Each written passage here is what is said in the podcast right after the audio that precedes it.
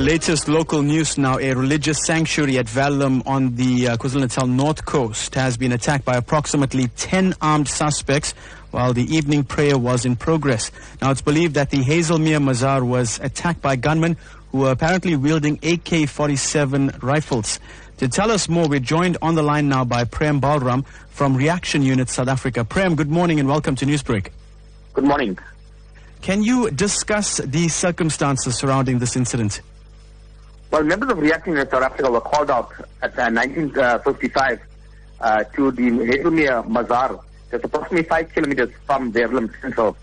On arrival at the scene, we were informed uh, by approximately 10 worshippers that 9 to 10 gunmen had forced their way into the Mazar and robbed them at gunpoint. Several uh, victims were also assaulted. A house was ransacked that was adjoined to the Mazar and the suspects then fled uh, in a uh, white Bantam bakkie.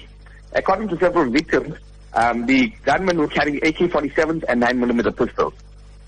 Prem, let me come in there with the question because according to the witnesses, these suspects um, were actually uh, robbed of their cash keys, or, the, the suspects uh, actually robbed of robbed the people of the cash keys and their mobile phones as well. But uh, were any of these worshippers injured or harmed in the attacks?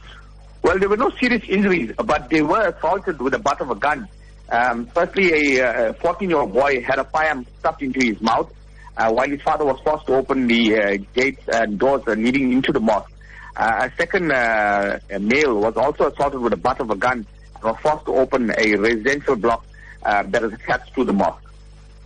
Prem, you mentioned the firearms. AK-47s were apparently used. Um, and in your field of work, are you finding that these weapons are being used more often?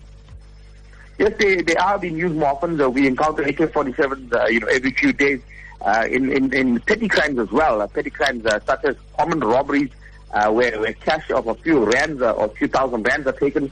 suspects are using heavily, are, coming heavily armed and attacking, you know, victims that are, are not armed themselves. Prem, that is all the time we do have this morning. Thank you so much for joining us this morning.